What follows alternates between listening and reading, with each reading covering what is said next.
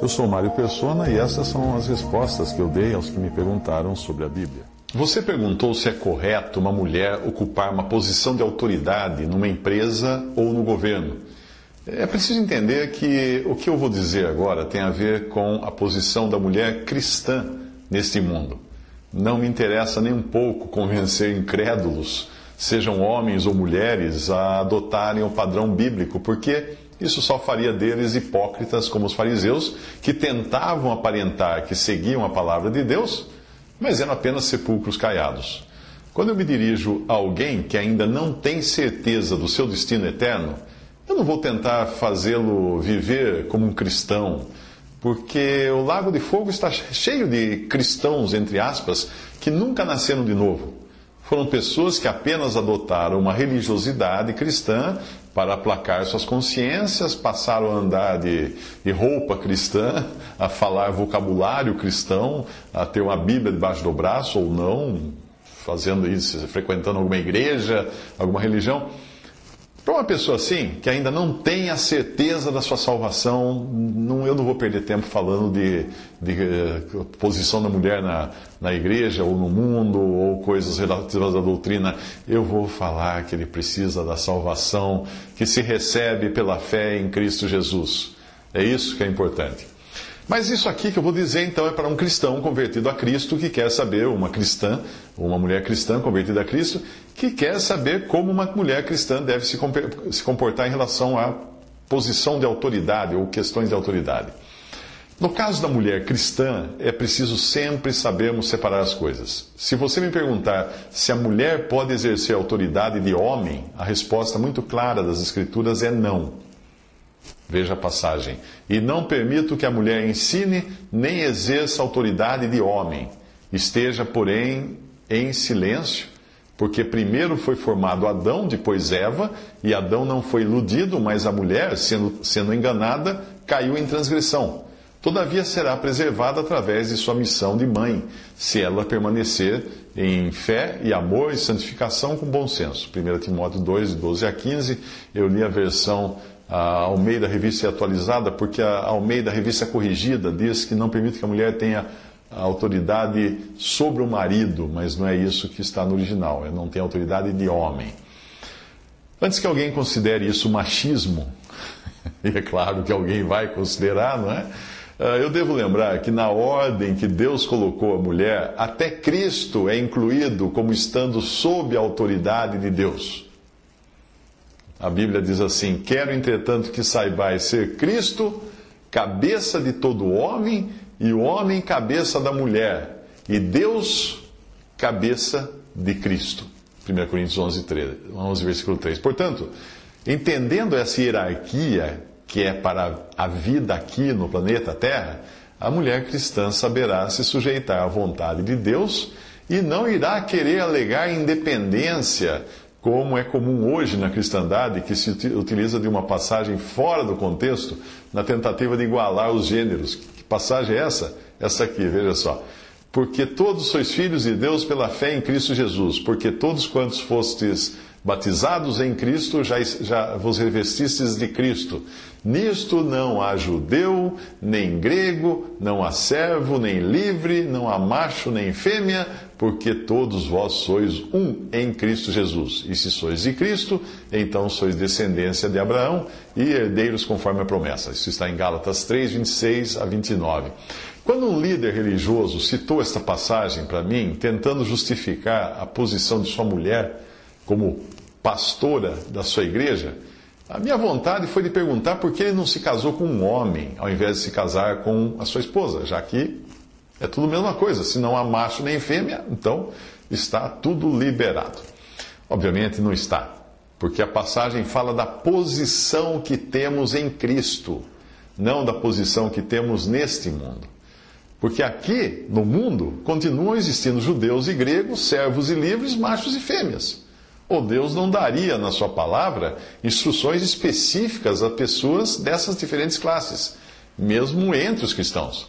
Se nós abrirmos mão dessas diferenças, nós acabaremos uma espécie de anarquia, ou então usando a Bíblia só naquelas partes que, que nos agradam. Veja essa passagem na Bíblia. Como é que não pode ter uh, servos e livres? Veja só. Vós, servos, obedecei em tudo a vossos senhores segundo a carne, não servindo só na aparência, como para agradar aos homens, mas em simplicidade de coração, temendo a Deus. Colossenses 3:22.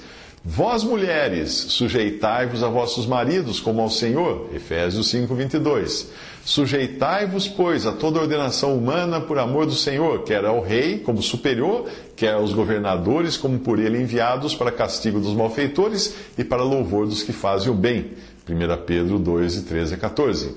Vós, filhos, obedecei em tudo a vossos pais, porque isto é agradável ao Senhor. Colossenses 3,20. Agora vai dar uma ordem para o seu filho e falar assim: não, pai, não tem mais esse negócio de filho e pai. Isso aí não existe mais. Em Cristo nós somos todos um.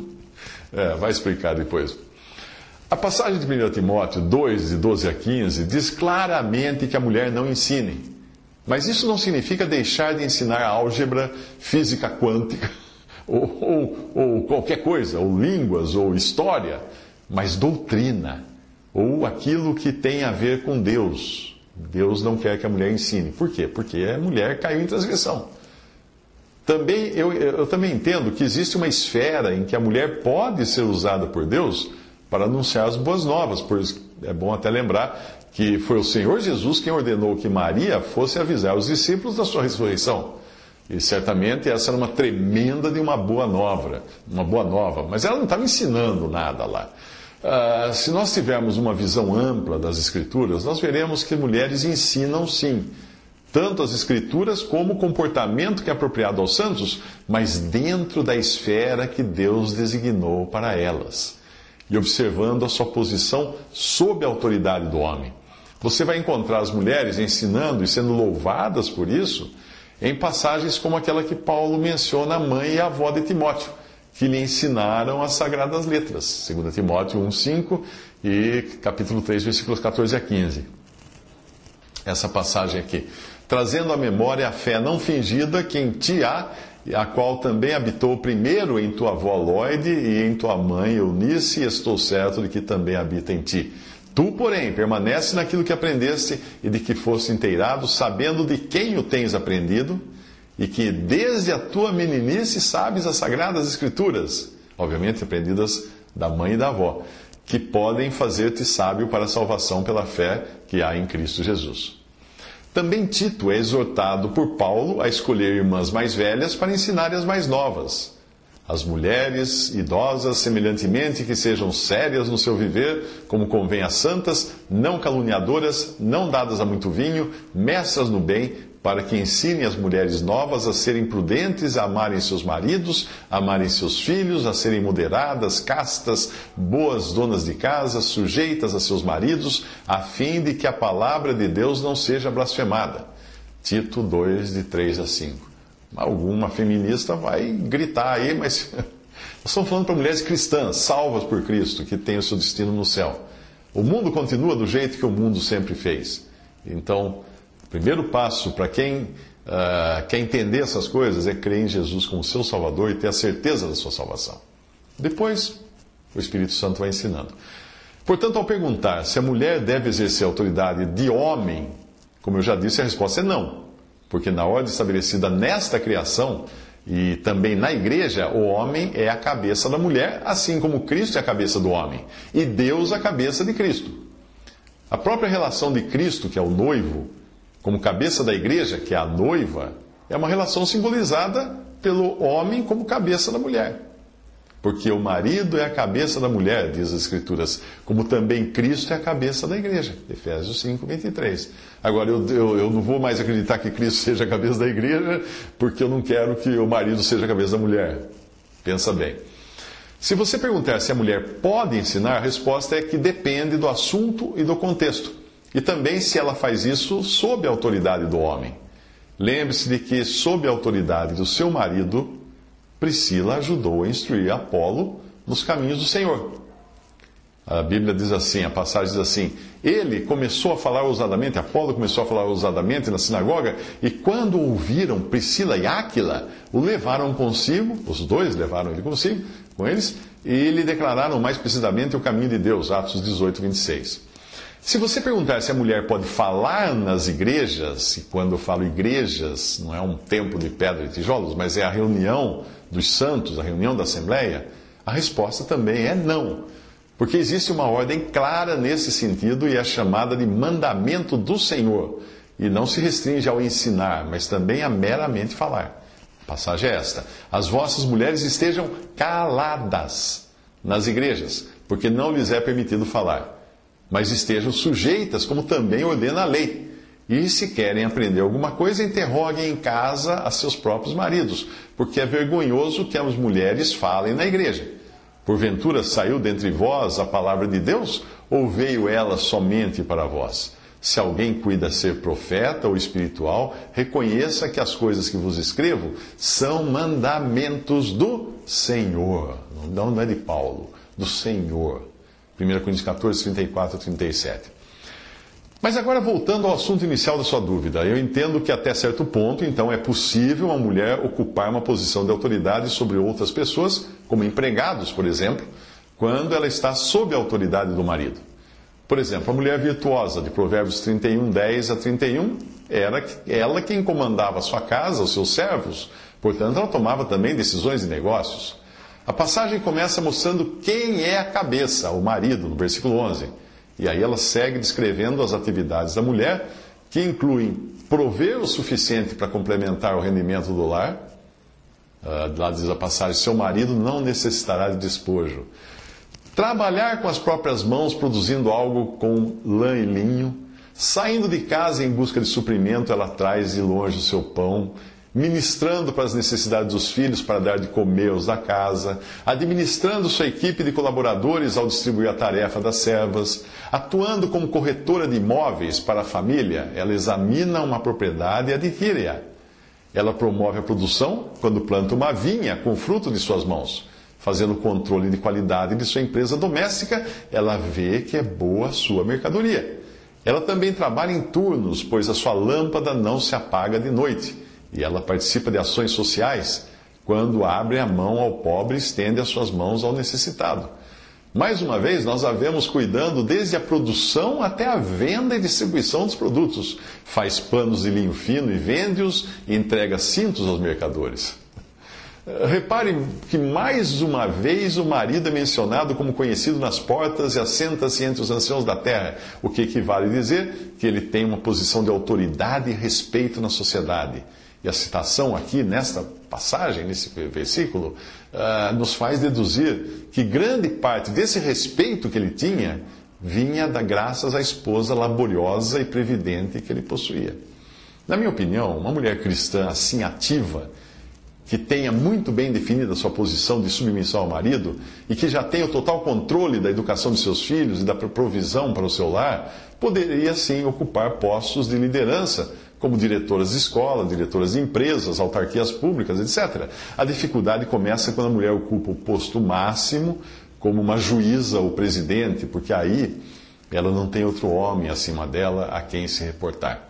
Nós vemos mulheres assim como figura do mal que entrou em Israel e na igreja, ah, como é o caso desse desvio ser comparado a Jezabel e Babilônia, esta última todo um sistema no, no feminino, não é? mulher e meretriz.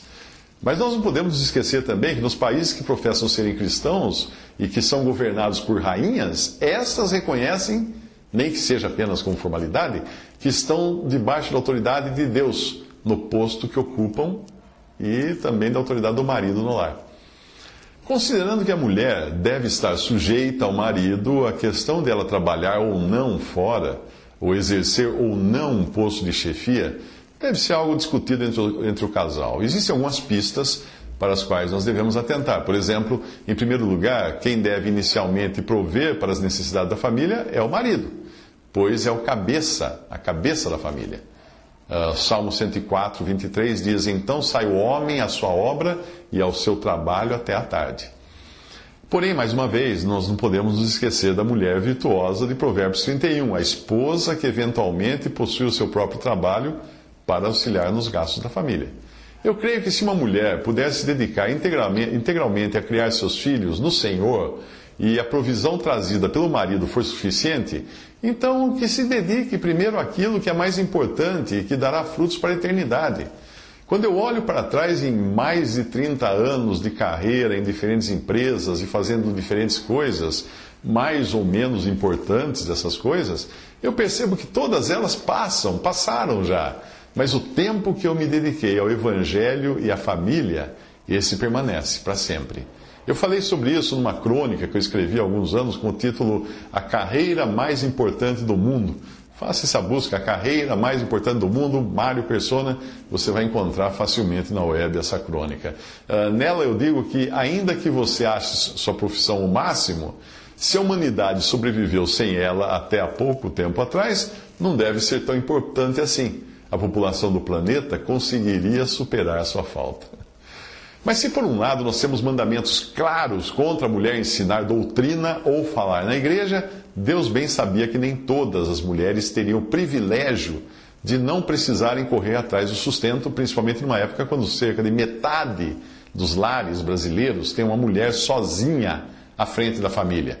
E isso, em boa parte, por culpa de maridos fujões ou relapsos para com as suas responsabilidades de, de serem cabeça do, do, do lar e cabeça da mulher. Talvez seja por isso que Deus não tenha colocado uma ordem direta do tipo, a mulher não trabalhe fora, ou então, a mulher não seja dona de empresa, ou então, a mulher não tenha empregado sob o seu comando. Não é? Uma busca na Bíblia vai revelar mulheres no comando de servos, mas obviamente, mesmo essa posição seria sob a autoridade do marido, ou do pai, ou da assembleia, no caso de mulheres solteiras. Não há nada que nos leve a crer que Lídia, lá em Atos, tenha precisado largar a sua profissão para ser cristã. E lembre-se de que ela era uma mulher de negócios, ela era vendedora de púrpura, em Atos 16, 14 a 15. Não seria demais supor que ela tivesse empregados e também fornecedores com os quais negociasse, além de clientes, como acontece com qualquer empresa moderna, e por aí vai. Por sinal, o negócio de Lídia não era de bens de primeira necessidade, não, mas era um comércio de produtos de luxo, púrpura, voltado para as elites. É. Priscila era sócia de seu marido Áquila numa fábrica de tendas, a qual Paulo se uniu para ganhar o seu sustento e não precisar sobrecarregar os irmãos. Uh, e em Atos 18, de 1 a 3, diz: Pois tinham por ofício fazer tendas. Na Bíblia você vai encontrar mulheres trabalhando no comércio, na agricultura, nos moinhos, no pastoreio, no artesanato, fabricantes de perfumes, cozinheiras, parteiras, enfermeiras, empregadas domésticas e até como carpideiras, que eram aquelas mulheres contratadas para chorar nos velórios, para criar uma, um drama em velório. Eu encontrei até uma mulher na Bíblia que construiu uma cidade. É. Veja a passagem. Será que edificou a Bet-Oron a baixa e a alta, como também a ausência. 1 Crônica 7, 24. Mas como um cristão deve se portar quando uma mulher ocupa a mais alta posição de um país? Bem, nós certamente devemos obedecê-la, porque ela está numa posição de autoridade, e posição de autoridade não tem gênero masculino ou feminino, pois é Deus quem reveste alguém que ocupe tal posição. No livro de Juízes, uma, é, de Juízes, uma época de maior, das maior, da maior degradação do povo de Israel, Deus permitiu que mulheres ocupassem a posição de juízas, porque os homens se acovardaram. É, basta você ver o que diz o relato de Juízes capítulo 4, quando num momento de grande aflição, Deus dá ordens através de Débora, que era profetisa e juíza, e embora o seu currículo seja mencionado, uh, no seu currículo seja mencionado um marido, Lapidote, indicando assim que Deus permitia que ela praticasse o seu ofício debaixo da autoridade de, um homem.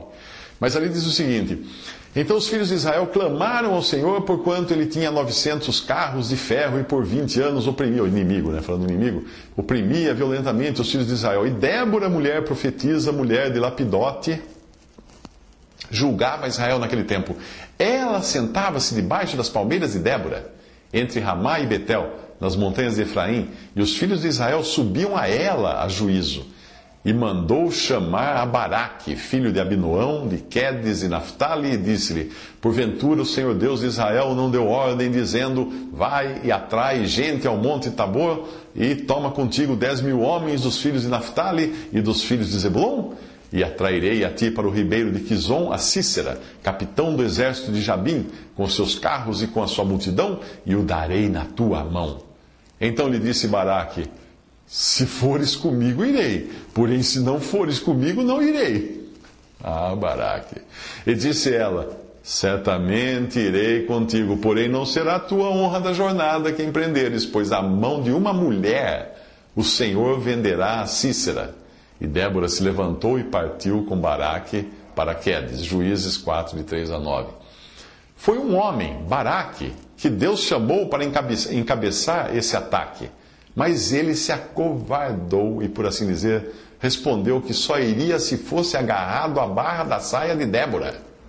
E é assim que acontece, mas quando nós lemos o parecer final de Deus, lá em Hebreus 11, 32, é Baraque e não Débora quem aparece na lista dos homens de fé. Isto funciona mais ou menos quando, como quando nós lemos a notícia de que o prefeito construiu uma ponte na cidade, mesmo sabendo que o prefeito não é capaz de levantar sequer uma parede de tijolos. O crédito é dado a quem foi designado para encabeçar a obra independente de ter da obra ter sido feita por outros.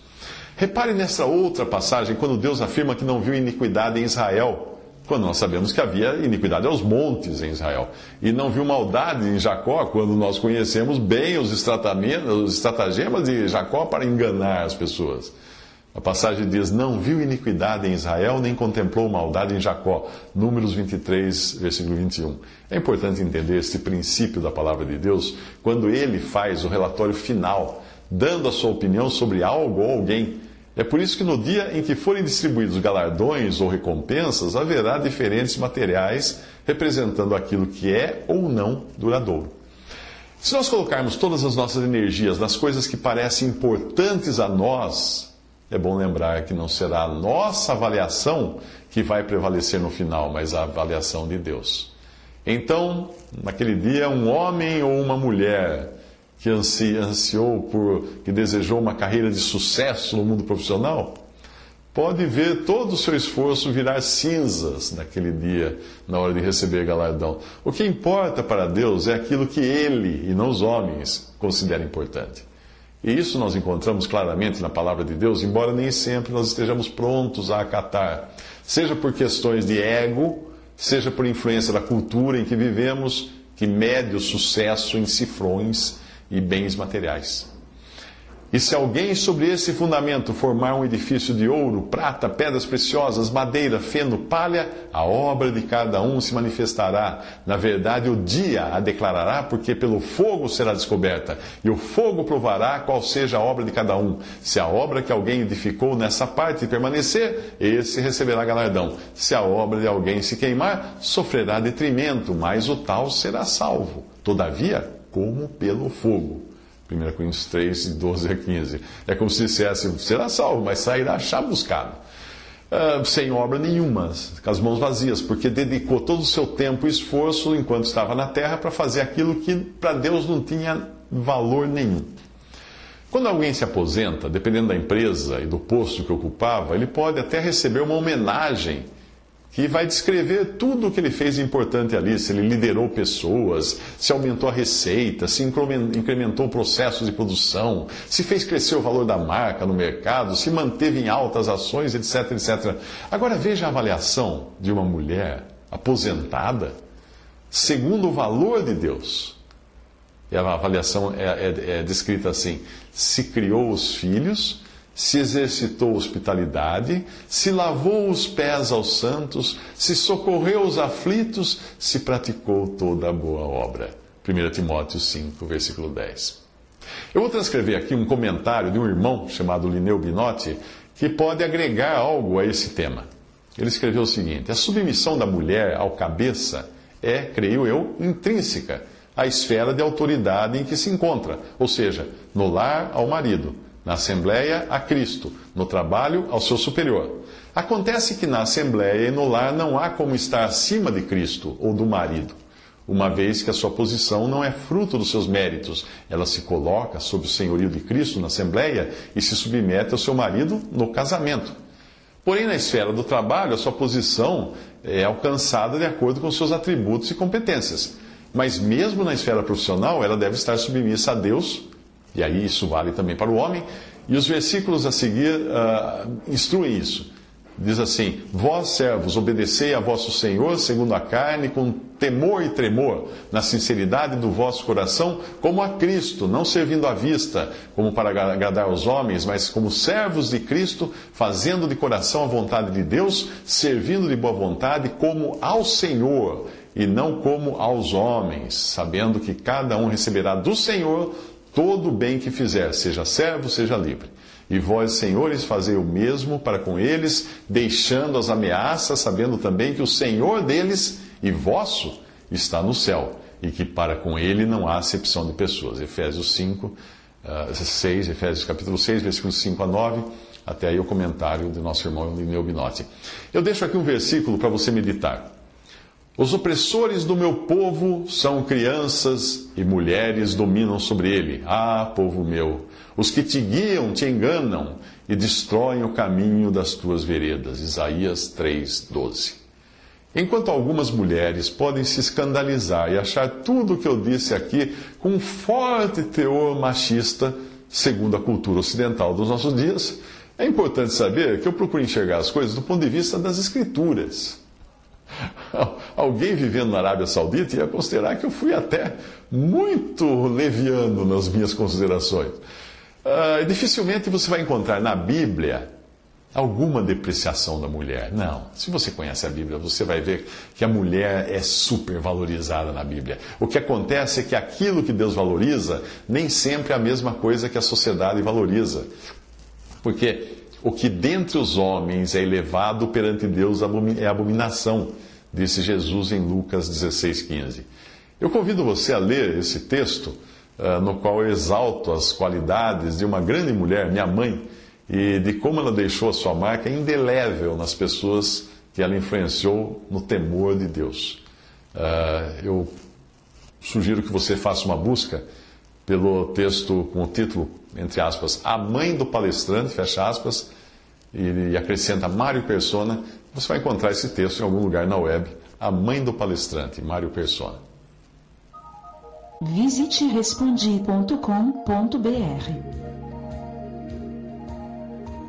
Visite 3minutos.net.